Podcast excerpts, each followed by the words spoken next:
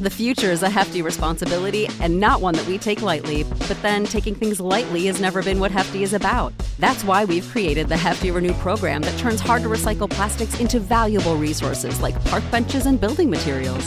To participate, simply fill up an orange Hefty Renew bag with accepted items, tie it up, and drop it in with your regular recycling.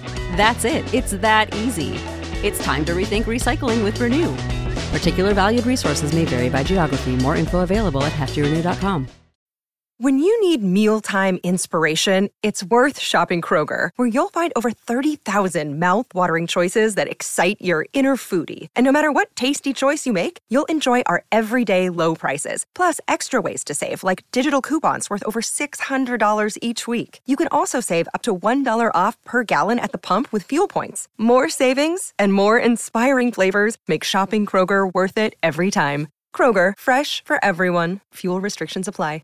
Save big on your Memorial Day barbecue, all in the Kroger app. Get three pound rolls of juicy 80% lean ground beef for $3.49 a pound with a digital coupon. Then get select varieties of flavorful Powerade, Body Armor Super Drink, or Arizona tea for 77 cents each, all with your card. Shop these deals at your local Kroger, less than five miles away. Or tap the screen now to download the Kroger app to save big today. Kroger, fresh for everyone. Prices and product availability subject to change. Restrictions apply. See site for details. Get ready, Ohio. FanDuel, America's number one sports book, is coming to the Buckeye State. And to kick things off, you can get started with $100 in free bets as an early sign up bonus. Plus, when you sign up today with promo code OhioFD, you'll be all set when FanDuel goes live in Ohio. Then you can bet on all your favorite teams in all your favorite sports with $100 in free bets. Just download FanDuel's top rated sportsbook app. It's safe, secure, and super easy to use. Ohio, this is your chance to get in on the action. Join today with promo code OhioFD. Make every moment more with FanDuel, official sportsbook partner of the NFL. 21 or older and present in Ohio. Bonus issued in non withdrawable free bets that expire seven days after FanDuel accepts its first real money sports wager in Ohio, 1 123. Unique user identity verification required. Offer ends on the go live date. Restrictions apply. See terms at sportsbook.fanduel.com. Gambling problem? Call 1 800 Gambler. Winning comes in all shapes and sizes. Every day there's an opportunity for a win, just like scratchers from the Virginia Lottery. Every day grab and go, every day giftable, every day fun. It's where anticipation meets instant gratification, and they're satisfying to scratch no matter the outcome. Like the new Virginia Lottery Scratcher Colossal Cash. It's loaded with 100 to $500 prizes. Now, that's an everyday win. Drive to the nearest Virginia Lottery retail location and pick up a scratcher today. Odds of winning any prize 1 in 3.21. Some cars are comfy on the inside but don't have power on the outside. And some cars have the horsepower but none of the comfort. I used to think there weren't any cars that were the total package, but that all changed when I got my Honda SUV. It's rugged and sophisticated, and right now, Honda has deals on the entire Honda SUV lineup. CRV, HRV, Pilot, Passport, you name it. So if you're looking for a car that's the total package, the only place you'll find it is at your local Honda dealer. Hurry before they're all gone.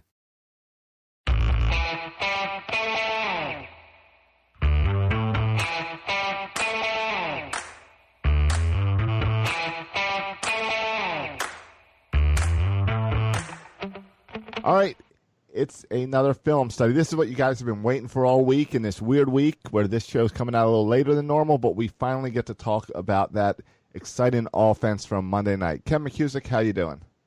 Life's good, Josh. Continuing this magic carpet ride. How, how are you doing? I'm doing good. Happy Thanksgiving to you and uh, whoever else is listening. I believe this episode will be out on Thanksgiving or around Thanksgiving.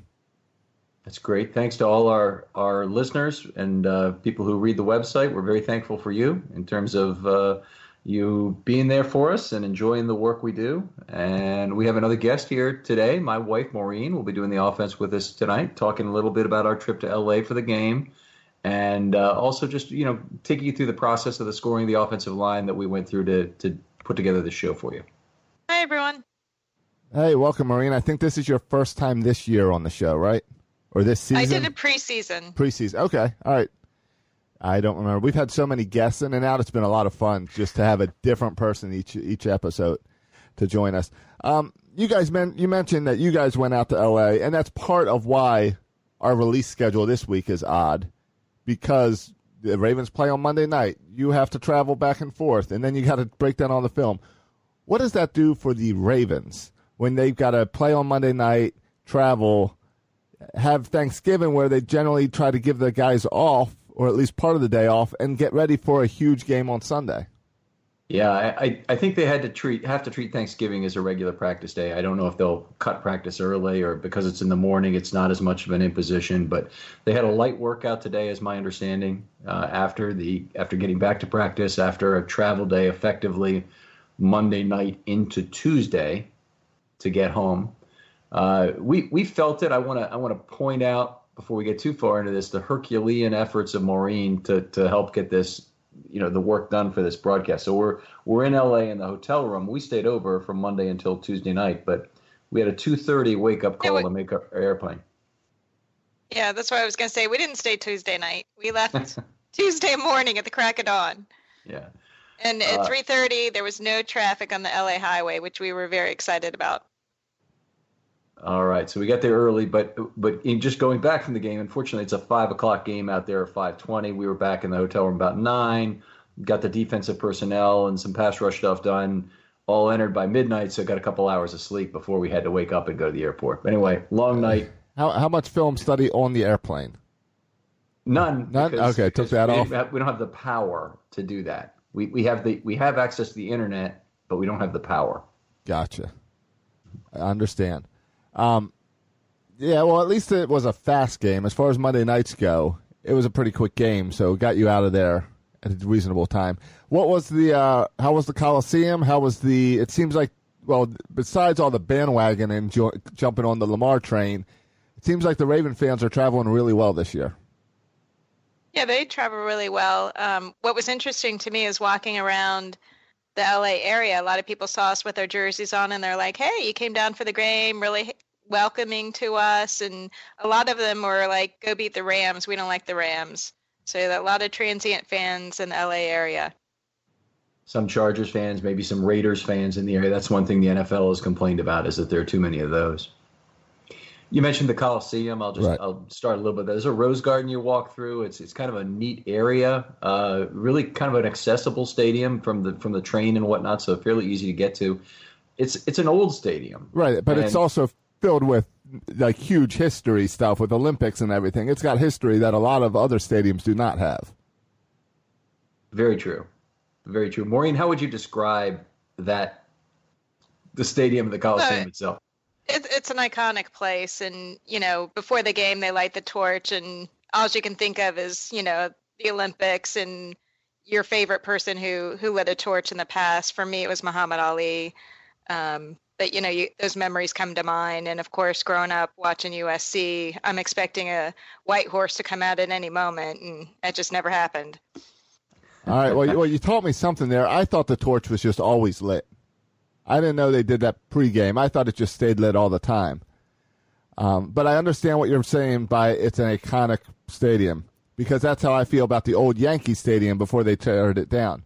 It's got lots of history. It's an icon. It's a dump and old. Yeah, that's that's exactly right. It doesn't have concourses, so you go outside, effectively go outside into the penned-in area, right, to go to the bathroom. And it, it's a they do have it's not porta potties. They have nice bathrooms out there, but but they're not as many of them as you might hope. Right. And uh, yeah, it's it is what it is. It's an older stadium. It's going to be replaced. Yep. All right. Well, let's get to let's instead of thinking of old things, let's go with new things and Lamar Jackson. I mean, it's gotten to the point that it's he's not just a Baltimore phenomenon. He's like the face of the NFL right now. And Very I'm amazed true. at how much Lamar continues to improve each week. Yeah, it's uh, it's he's just been remarkable in that way in terms of how he reads the field, how he is looking off defenders. Weddle got really badly looked off on one play in this game.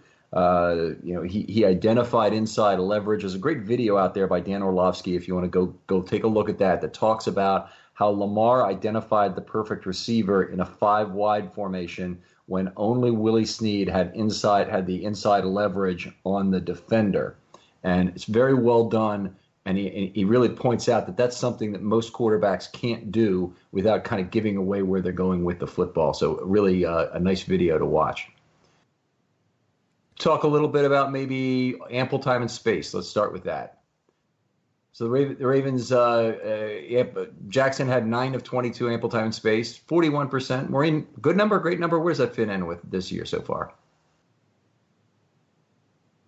Um, I don't know. fair, fair, fairly average number for 2019, anyway.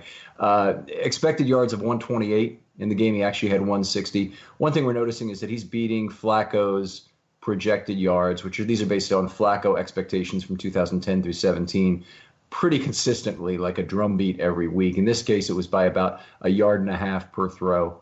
Uh, just very good, consistently uh, expectation beating performances, though admittedly the expectation is set at a fairly low level.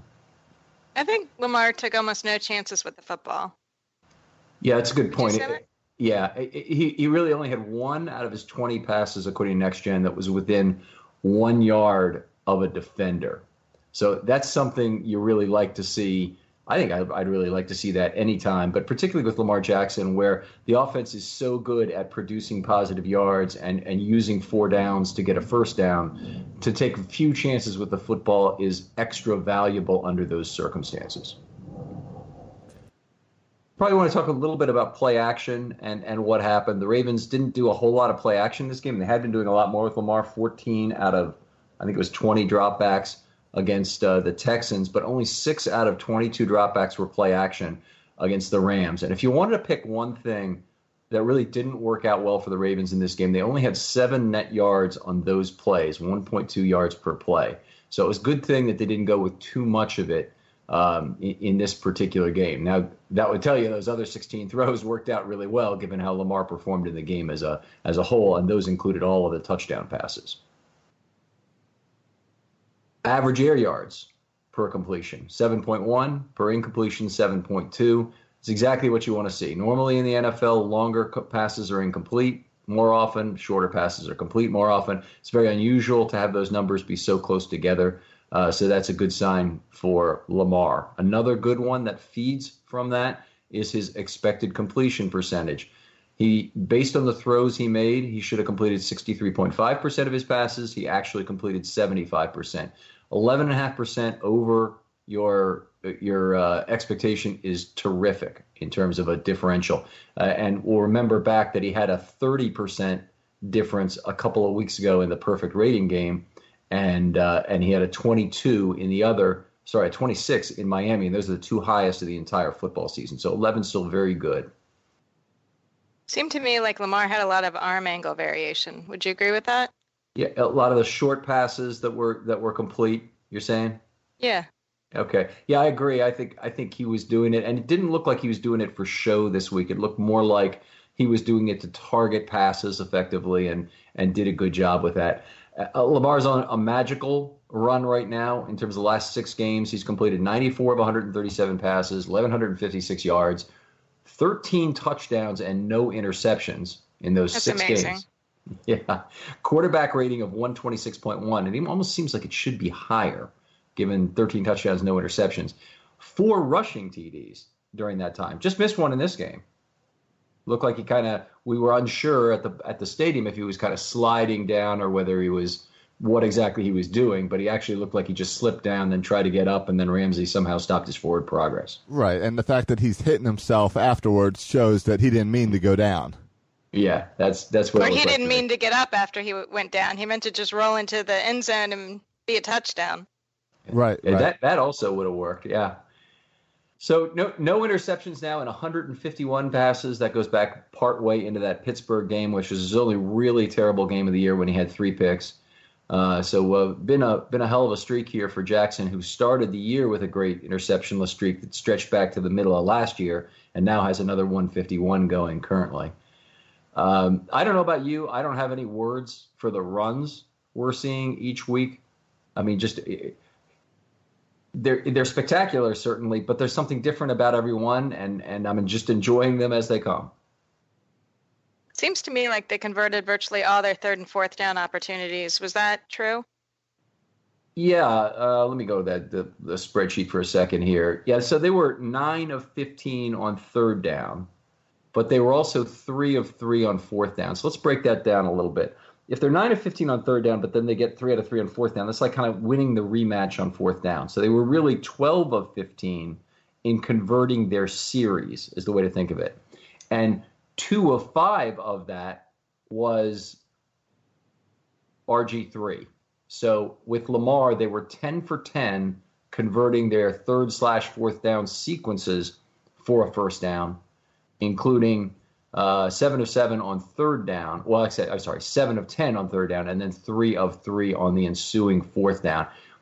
That's a little confusing, I realize, but they scored a touchdown you, every single drive. You can't ask for more than that. no, you can't. Okay, so as we were going through the game scoring, I noticed that Stanley and Brown had very few negative events. Um, Did that pan out for them? Yeah, you, are pushing us forward in the offensive line scoring, which is cool. We'll do that. Uh, yeah, Stanley only only allowed one pressure in this game. You probably remember that one where he had his hands on the face uh, or on the neck of the defender, and I was really on the on the fringe of whether or not to give him a pressure on that play, but I decided to do it given he was getting away with the penalty on the play. He also had one false start in the game, an A again grade for Stanley, who's just playing terrific football right now. Let's go to the other side. And Brown, as Maureen mentioned, it really wasn't allowing much in the way of pressures. He did have one that he allowed. He had two other partial QHs that he allowed, so eight, a half of, of two quarterback hits. But in an amazing game for Brown here, he didn't have any missed blocks, which is really unusual for a right tackle at all, and very unusual for Brown, who's a little bit of a, of a lumbering right, a right tackle. Didn't have to move too much into level two in this game, um, and that that worked out for him. So he got another A, and he's effectively duplicated the same mid-level A several times this year. And I'm not sure whether it's four times or five times, but he's on a terrific run right now, and uh, just not giving up very much at all. We had a, a, guest on the on the show earlier this year, Brandon Thorn, who would make the point that there aren't that many good right tackles in the game, and the Ravens are very fortunate to have one with Brown. I was devastated to see Skura being carted off the field in the first quarter um, or early in the game. I don't remember if it was first quarter or not. But um, uh, do you do you know how he's doing? Yeah, so the news came out today, and, and unfortunately, he's lost for the year. Uh, they signed another center today who's got about 150 career snaps. He's in his fourth year. Uh, he, he played for Denver for three of those.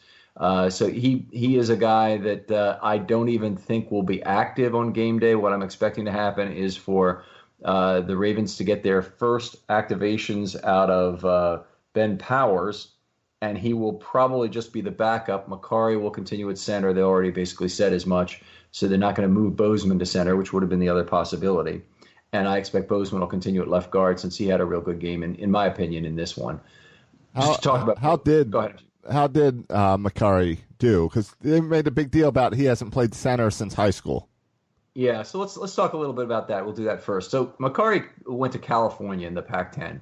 So it's a Power Five conference, but it's kind of now at the bottom of the Power Five, probably, or maybe yeah. It's it's it, anyway. It's a Power Five conference. Let's leave it at that. So he played left tackle despite having very short arms. Now Mekari is a tall guy. He's six four and a half, so he's certainly tall enough to play left tackle even but he's got Tyrannosaurus Rex arms, as, as Mike Mayock would say it, at 31 and a half inches roughly. And that's that's considered much too short. And we even saw some evidence of problems with that in the preseason, of of his arms really being too short to play uh, to play even on the inside at the NFL level, where you have a lot of bigger men uh, there. You have six six six seven guys often even at defensive tackle that'll be uh, that'll be playing there, or defensive end also. So anyway, in this game, he he actually I thought held his own very well in terms of the run blocking. He did allow one pressure in the game, which was a, a straight up uh, backed into the quarterback. I'm trying to see who did this here. And there was one it's, bad snap that was fumbled. There was one bad snap that was fumbled. Was that his fault? Well, that was that, that was the that was the bad snap that Jackson then picked up and ran, right? Yeah, picked up and ran for a big gain. So it was it didn't it didn't end up being a bad being a bad situation. Um, Mekari uh, had two holding penalties though in the game, and this is what's serious, and people are glossing over as if oh no big deal, you know they didn't cost us or they were both declined is something often here. A holding penalty is a very serious event, and it's a serious score in in my system because it's it's a penalty that carries option value. So it's minus ten with no loss of down at the best, but it's worse if the offensive result didn't work out on the play. So you know, then the, the defense has the option to not take that penalty. And in this case, there was a chop block on one of the plays. The other play, uh, they didn't take it because I think there was a one yard gain that was going to set up third and nine. Uh, so, so they were okay with it in both cases. They just they declined the penalty, but that doesn't mean that those penalties were okay. They weren't. Interesting situation there in both cases. He was up against defensive tackle Greg Gaines, who's number 91. If you if you're looking at the video again, he's a guy who who came out of school a few years ago. And I'm trying to remember what year he came out. Might have been last year actually, and and had very short arms himself. And his draft stock dropped considerably because of that. His his arms are about 31 inches, and Mekari's you know 31 and a half. So these are two very short arm guys going against each other. Mekari and, and he locked onto his uniform, and the first one he kind of pulled him to the ground. And Maureen, you made you made the point that the second one did it almost look like there was some play acting going on. Well, it looked like to me like he yanked him down from his jersey, and they caught him for holding. Right. So yanked him down for his jersey. I thought that was okay. But the second time, I thought we, as we were watching and doing the offensive line scoring, that you made the point that that it looked like almost Gaines uh, like saw an opportunity to draw another holding call and kind of went to the ground when Mekari put his hands in the same position. So anyway, I'm not I'm not sure of it. You guys decide for yourself. Take a look at those those video of those two holding penalties. But there might have been some some uh, savvy play from Greg Gaines on those to to try and draw that hold. Gotcha. See, I, am just sitting here focused on the 31 inches arm length. I've never thought of measuring arms. Now I'm going to have to go find a tape measure. Uh, here's so the, here's 31 the, inches good, is short. It's a good idea. Josh, you're how tall? You're a fairly tall guy, right? Yeah, my arms are longer than 34. I'm six foot four, so I've got, I've got longer arms. Okay, so if you're six four, you should also have a wingspan of approximately six four. But you can measure that and see it's it's almost it's it Wait, works so, for most people. So when you say 31, you mean as a single arm, not wingspan 31. That's, what he currently correct. has, right? Yeah, but if your your wingspan would show up as considerably shorter if you had a problem with arm length. Gotcha, gotcha. Okay. Okay. That has nothing to do with with the Ravens. Well, a little bit because Mekari has short arms, but besides that, it uh, distracted me. But well, let's get back to it. Let's get to we haven't gotten to Bozeman and uh, No, Yonda. right, we haven't we gotten to Yonda yet, and I want to know who who one of these guys had to be shutting down Aaron Donald, right? That's that's definitely worth talking about. So let's let's talk a little bit about each of them, and then we'll talk about how they dealt with Donald in the game because that's a special special case. But Bozeman allowed three pressures in this game. Two of those were to Donald, and one he got PC'd and it looked pretty bad by Brockers at the feet of uh, Lamar. So he didn't have a great pass blocking game in any sense, uh, but he he did a very good job of run blocking, and he lost two plays to Donald at the line of scrimmage on run plays, but he won every other one, made ten of eleven pulls. He had two highlight blocks, which was which was good. And since the Ravens ran a lot more than they passed in this game, and his pass blocking errors were not particularly significant, he still got a B plus for the game by my system. So a lot of Aaron Donald. I, I he didn't get all of Aaron Donald, so I didn't give him the full maximum adjustment, but I gave him a pretty hefty adjustment positively. And this was Bozeman's best game of the season as I scored it. All right. Yanda? Y- Yonda. So no negative plays for Yanda. Only three missed blocks. Just a ho hum, another A. Uh, it's it's. I I know when we score these games, Maureen will often get ahead of me in terms of the scoring. So I'll I'll be I'll be kind of watching one player, and she'll be getting tired, and so she's already given Yanda a one and Brown a one as I'm going from left to right to give these grades out. And, and you know we'll get to the point, and she'll go, well, I gave him a one up or two, or I gave him a one or whatever to, to indicate what kind of block he made on the play. And uh, uh, anyway, this is this is a, a, a classic game where Yanda has very few misses. Uh, he played 58 snaps, departed early, and was replaced by James Hurst. Uh, Hurst did not have nearly as good a night. Hurst had some problems, including a sack allowed in a relatively brief outing of uh, 14 uh, plays here. And who who got that sack off him? It was late in the game. Oh, you folks may have to go back and get this yourself. No, he was bulled by Brockers for the sack. Uh, bulled then shed by Brockers for the sack. So uh, not a great game for Hurst, but uh, uh but the, all the starters, uh, you know, were, were good.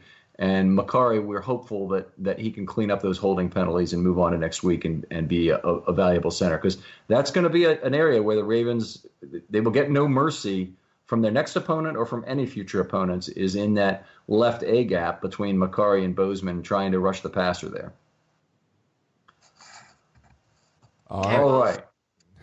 Has, has Yanda uh, locked up his Hall of Fame yet? Has he done enough so far? It, it seems like there's A after know, A after A. Yeah, it, it's it, the A after A is not going to do it at this point. What will do it is longevity, Pro Bowls, All Pros, which he could get any of those this year. He's right. he certainly he could be All Pro again. He could go to the certainly could go to the Pro Bowl. Be like to it. If they won a Super Bowl, I think that would certainly do it. How many Pro Bowls does he already have? He has, I think, seven Pro Bowls, and he so, might have been All Pro twice. seven's not long enough. That doesn't give you enough longevity it's, yet. He's he's right in the middle. Longevity is really the years. He's he's got exactly amount that he needed, but right. there's a lot of other guys in that same class. Gotcha. The thing that's going good for Yanda is that he's played in the PFF era. So uh, there's a lot of information about just how good Yanda's been. So that's positive. The negative is that compared to players from previous eras who had more Pro Bowls often, the the writers didn't know enough to change their evaluation of who the best lineman was and right. change their Pro Bowl vote quicker. Gotcha. So he did. He, he has. He's behind some other uh, players in terms of Pro Bowl. Right. Thing. And and it's also a question of whether Yanda will be a first ballot Hall of Famer or not. So he's he has led this offense from from in front in a lot of ways this year in terms of Lamar is is certainly the face of the offense, but Lamar defers to Yanda an amazing amount. On the fourth and two play, he's hell yeah, coach, I want to go for it. Then he turns to Yanda and says, You want to go for it, right? And you know, that's that's what I love. And both of them are leaders in that in that sense. So I really I really love to see that. Right. So let's talk a little bit about this offense overall, because Sean McVay after the game, they were asking him like, why can no one stop the Ravens? And he said, "Well, yeah, there's Lamar's speed that we can't uh, we can't do anything about it. We can't even practice against that because it's so different. But it's also the way Lamar runs the offense. What's different about how he's running the offense?"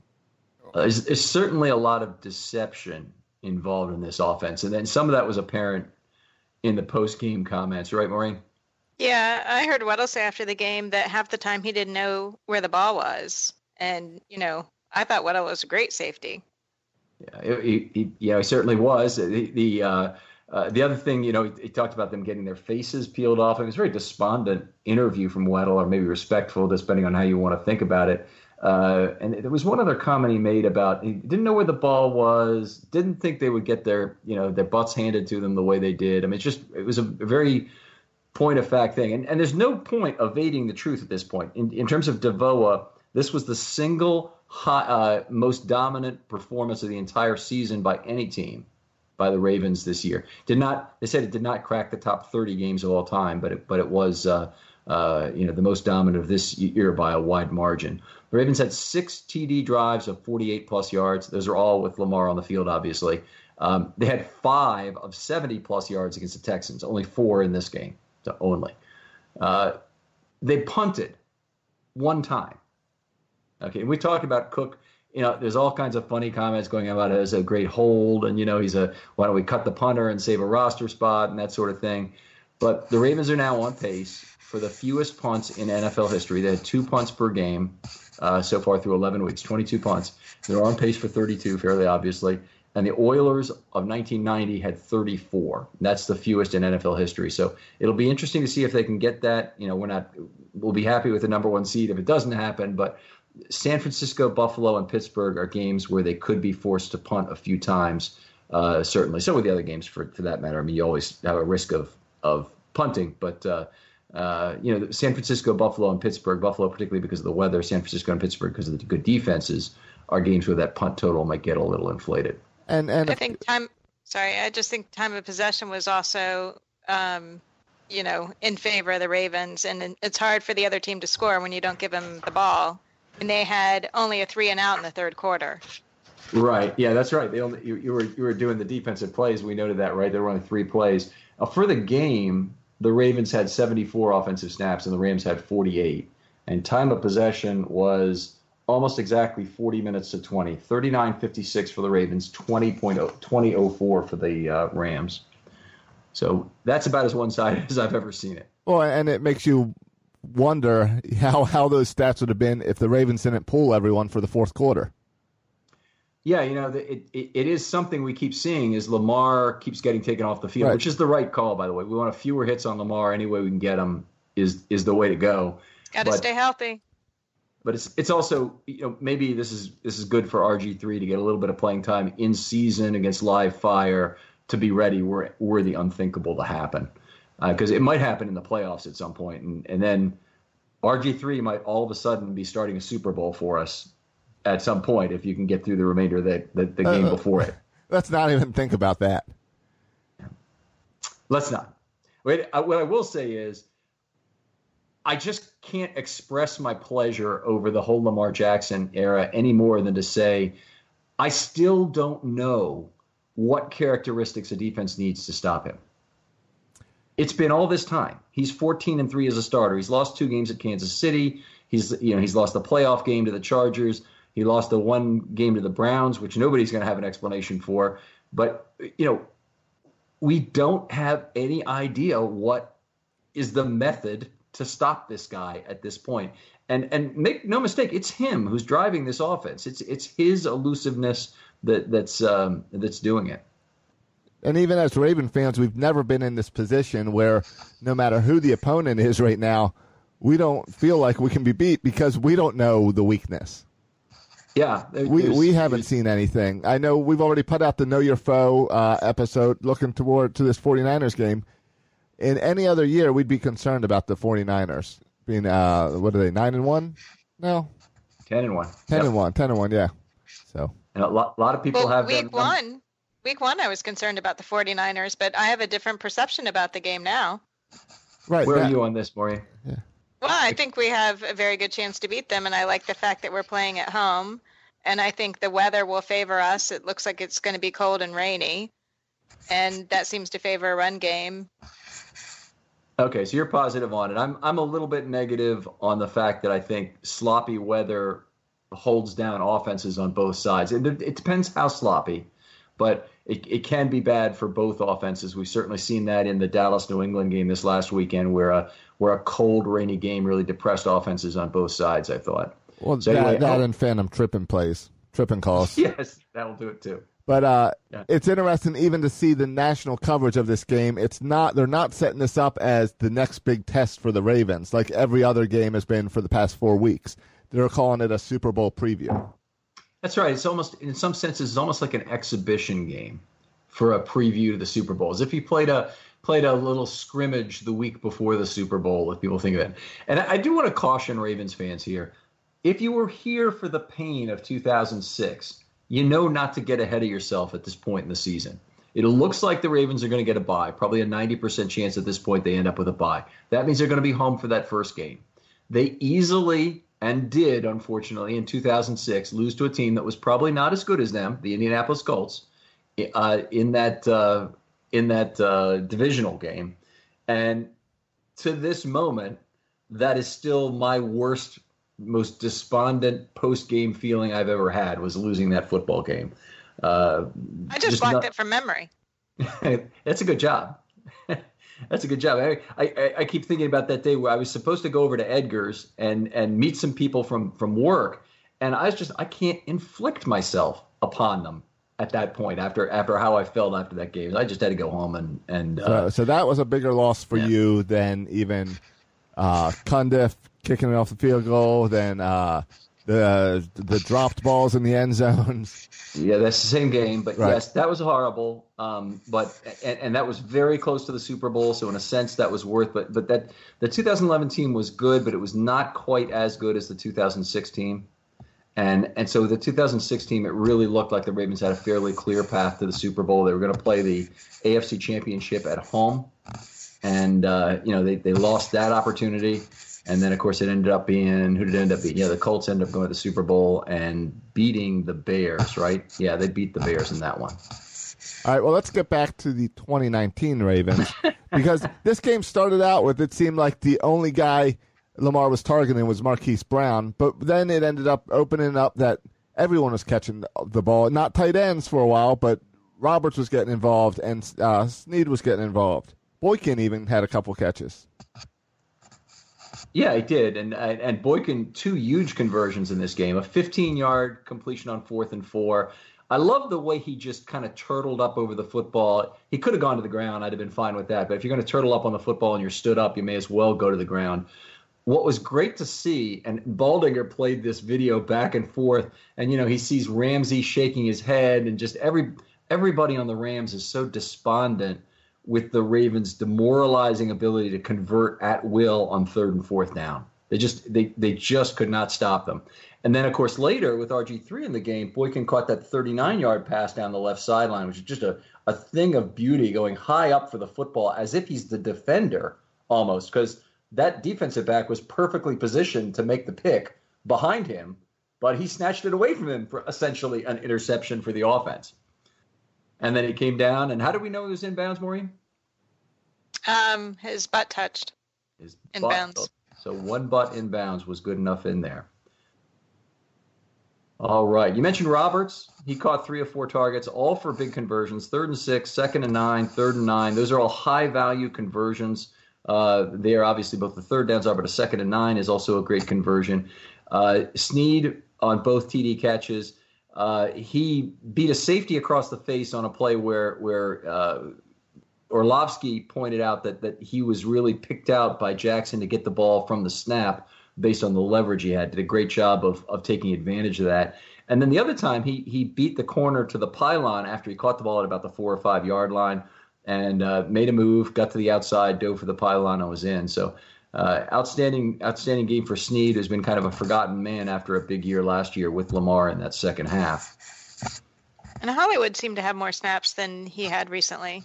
Yeah, that's true. Uh, he was up to 49 snaps in this game. Uh, he, he really should have had three TDs. He dropped the ball uh, at the goal line, but that touchdown went to somebody else. I'm not sure who, whether it was Snead or, or to uh, um, who who might have gotten it. But anyway, uh, he uh, dropped a pass right at the goal line. Otherwise, caught five out of six though. He was perfectly splitting the defense on those touchdown passes, which was which were both beautiful. Uh, so just a shame he didn't catch that third one. But nice to see him get thrown to six times, catch five, be in there for a lot of plays. Uh, you know, we even saw a couple plays where he looked like he's trying to throw a block, and and Marquise Brown is outweighed by your typical cornerback by 20 or 25 pounds, maybe more. Um, and, and if, if it's a safety, it might be 35 pounds. So uh, he's really a smallish guy compared to everyone else on the field, and so to see him even try and make a run block is kind of nice. Yeah, I, I, noticed how small he is, and got to figure that part of that is with his injury, he wasn't able to put on the weight this off season that we might see in the next year as he grows to in order to compete with these NFL size guys. Yeah, you, I, I would expect him to gain muscle. I, I don't expect him his frame to increase too much in size but just some muscle in the arms would be nice to make sure he can wrest the ball from defenders.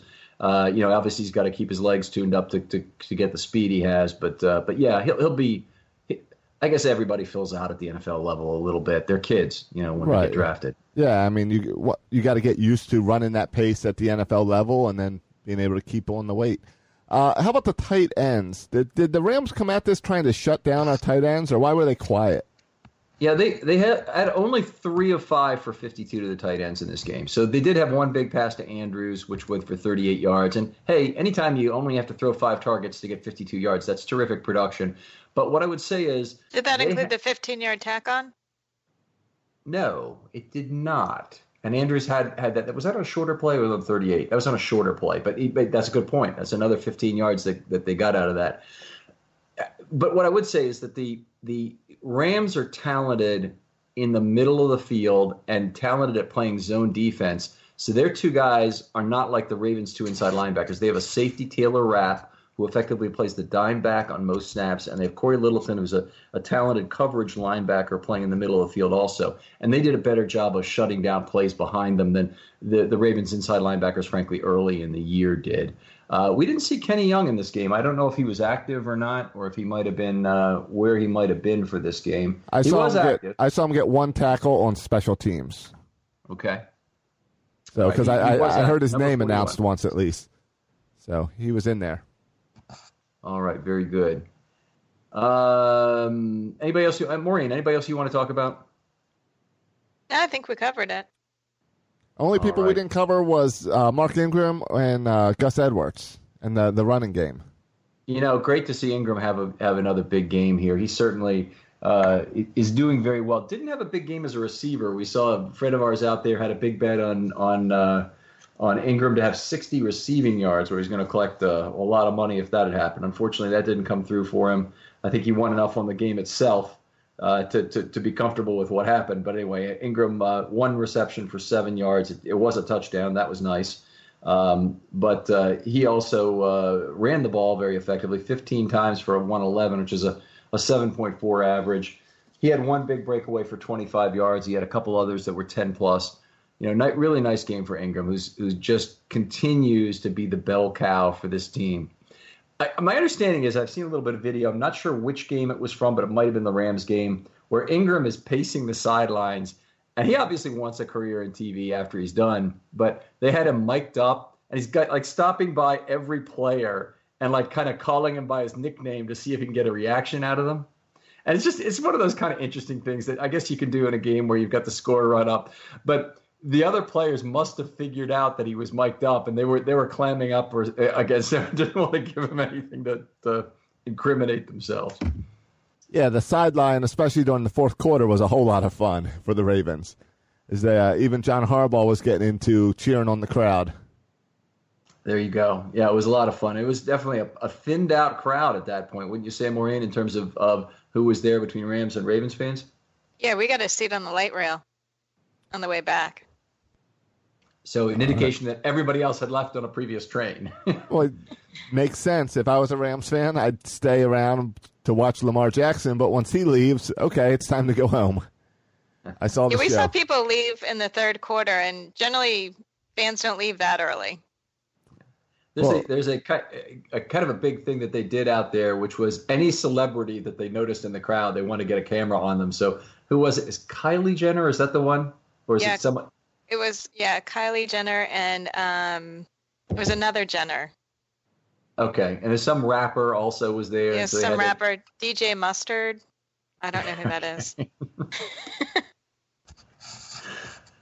All right. Anyway, any any celebrity. But they failed to put the camera on Michael Phelps. That's well, pretty bad. Yeah, that that's one they should recognize. You would think, but uh, all right. So the Ravens when you look at anyone's uh, power polls right now that are out, power rankings, outside of ESPN, everyone else is putting the Ravens at the top. So, Ravens, you mentioned they have a good chance of getting a bye. How are things looking for them uh, going out with New England? Well, I don't think the Ravens need to fear New England. I think they've they've beaten them once. I think they they certainly have taken advantage of New England's lack of speed on the second and third levels, or even on the on the first level as well to contain or to uh, you know deal with the tight ends. And so they've done what they need to do to, to, to beat a team like New England. I, I, think defensively they match up pretty well against what the Patriots have to offer at this point in terms of receivers and and uh, you know the, frankly the a lot of point was made on the on the New England game that they don't really have a tight end currently. Right. They Ben Watson is their is their big threat at 38 years old. Right, but do you think having that home field with the Patriots? Is that a big deal that we get that try to that we get that first slot? It's a it's a big deal. It's it's you know it's probably worth six points in terms of the expectation in the game. So at New England, as it stands right now, they'd probably be a small underdog. At home, they might be about four and a half point favorites. So it might be as much as say a twenty percentage point difference chance to win the game. So maybe it's forty five if they play there, and it's sixty five at home. All right, so we're still at the point as when the Ravens get while you're watching the Ravens game, also watch keep an eye on the New England game. Or I think they play Sunday night this week, so that'll be something to stay up and watch as Raven fans. Yeah, there you go. Definitely, definitely want to keep our eyes on that. And it's one period point of time where we're we're happy that New England constantly is being flexed into prime time or into the 425 game, so we can watch it after we're done with the Ravens game. Right, right. Uh, yeah, even if it's ugly and in the rain and has fake penalties. Um, let's get to the, your MVPs for the week. All right, I'll just go through quickly three to one here. Maureen, you can play along if you like. Are you good, or you want you? No, I didn't prepare for this. Okay, no, no problem. Okay, number three, uh, we'll go with Mark Ingram. Obviously, a big game rushing the ball. There are a lot of people in contention for this on offense, but but he gets my number three. Uh, my number two goes to Marquise Brown, five or six catches uh, two touchdowns. He gets it despite the drop, but it's really nice to see him getting more playing time than he had been early in the year. And then number one, there's just no question about it. The the uh, offensive player of the week in the AFC, Lamar Jackson, another spectacular game on a run that is just magical in every way. I mean, 1975, Bert Jones is the last time a Ravens team and a Ravens quarterback have been aligned in this way for this kind of magical run. That 75 Colts team was one and four. They won their last nine to win the division, including uh, the big fog game win against Miami with a week to go. And they went to the playoffs and they got they got destroyed by by Pittsburgh in, in what was frankly a close game until late or midway through the fourth quarter when uh, when they lost it. But but we haven't had that. We haven't had what we have with Lamar since then. So that's 44 years ago. And I just want people to appreciate this. It doesn't come along very often. If you're my age, it probably won't come along again during your lifetime.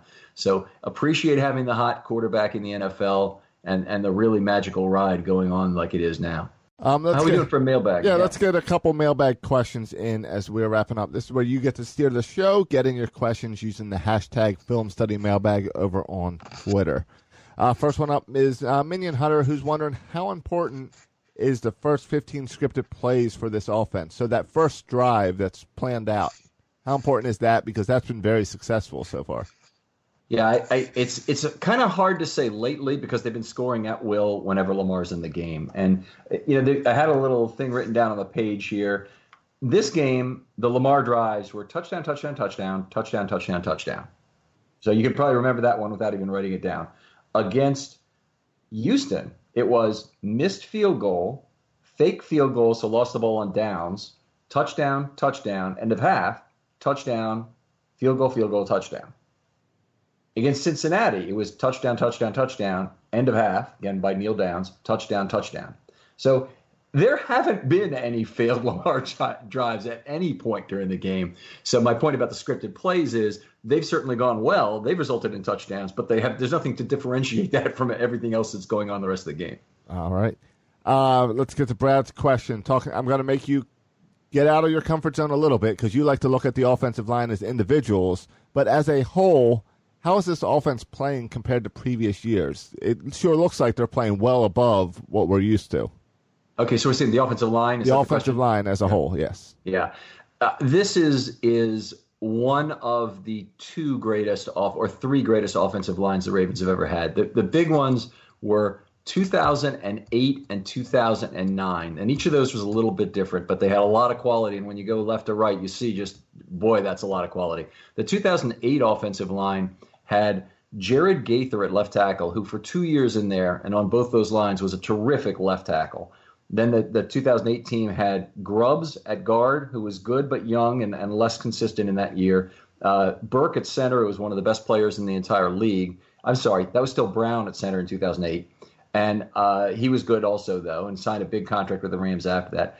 Yanda only won the uh, won the position in mid 2008 from Chris Chester, but he played absolutely fabulously down the stretch. And then at right tackle, they had Willie Anderson, who was slow moving but extremely good still at that point. Always graded very highly in the as as we scored the games.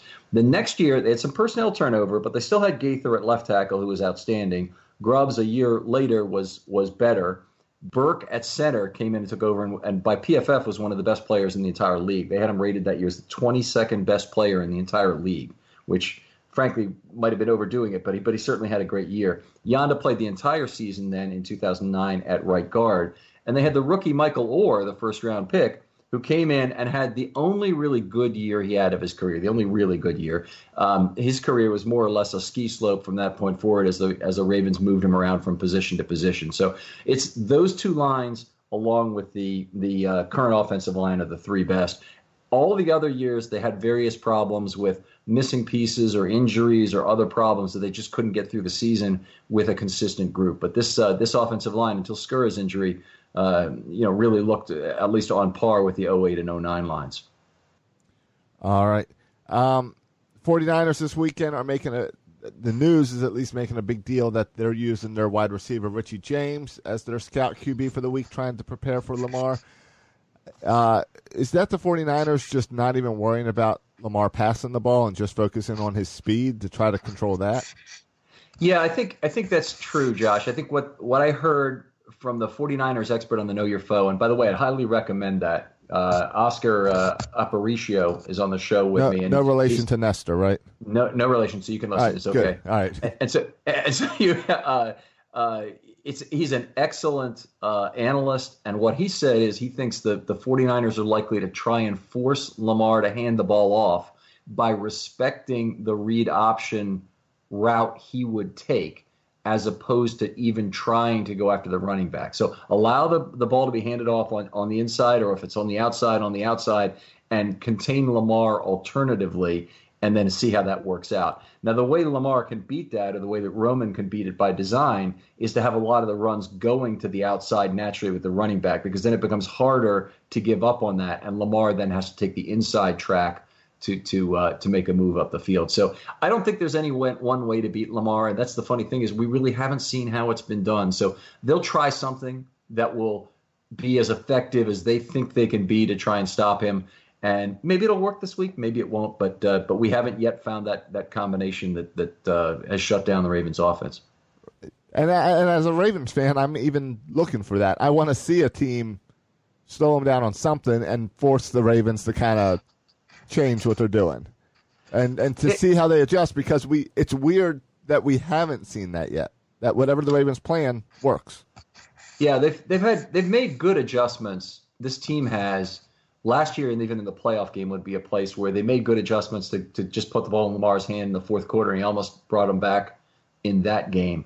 They've made other adjustments at other times during last year to, to pull out games that, that were you know, look like they might be a problem. There hasn't been a need for anything in the way of adjustments this year. You're right, but but I don't I don't need a failure manufactured to let that happen. I, I don't I, I think the actual the chance of discovering is actually a small danger to the Ravens if if they somehow figure out how to beat Lamar 2019 before the playoffs. Uh, so I guess you wouldn't like my suggestion of letting RG three play the first quarter so we can see how Lamar does on a comeback.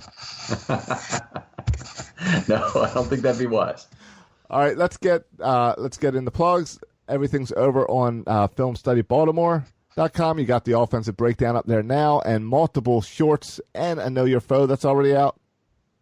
All kinds of good stuff out there. The Know Your Foe already out. I haven't promoted that yet. Thanks for reminding me about that. About that, Josh. Really worth the listen. Outstanding guest. We've had four in a row, just outstanding guests on the on the Know Your Foe series.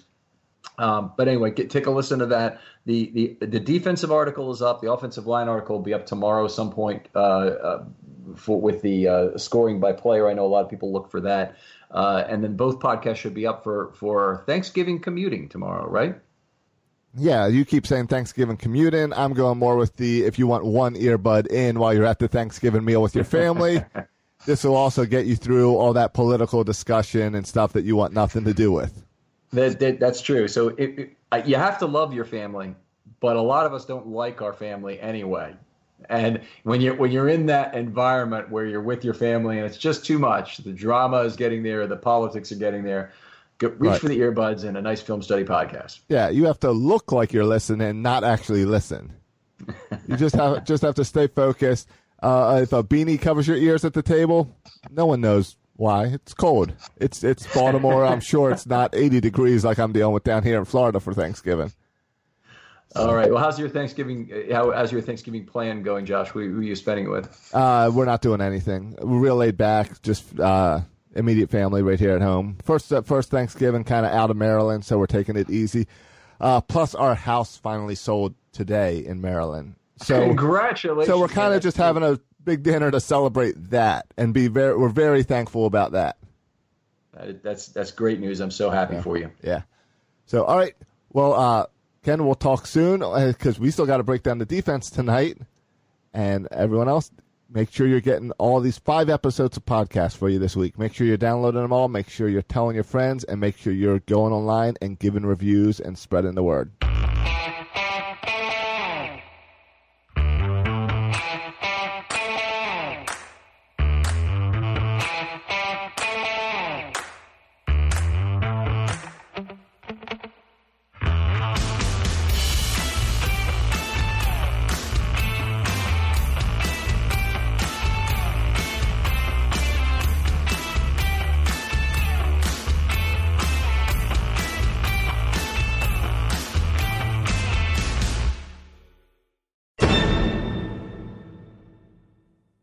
Winning comes in all shapes and sizes. Every day there's an opportunity for a win, just like scratchers from the Virginia Lottery. Every day grab and go, every day giftable, every day fun. It's where anticipation meets instant gratification, and they're satisfying to scratch no matter the outcome. Like the new Virginia Lottery Scratcher Colossal Cash. It's loaded with $100 to $500 prizes. Now, that's an everyday win. Drive to the nearest Virginia Lottery retail location and pick up a scratcher today. Odds of winning any prize 1 in 3.21. Introducing the Lowe's List for Innovation. While our aisles are filled with innovative products, we've selected our favorites just for you.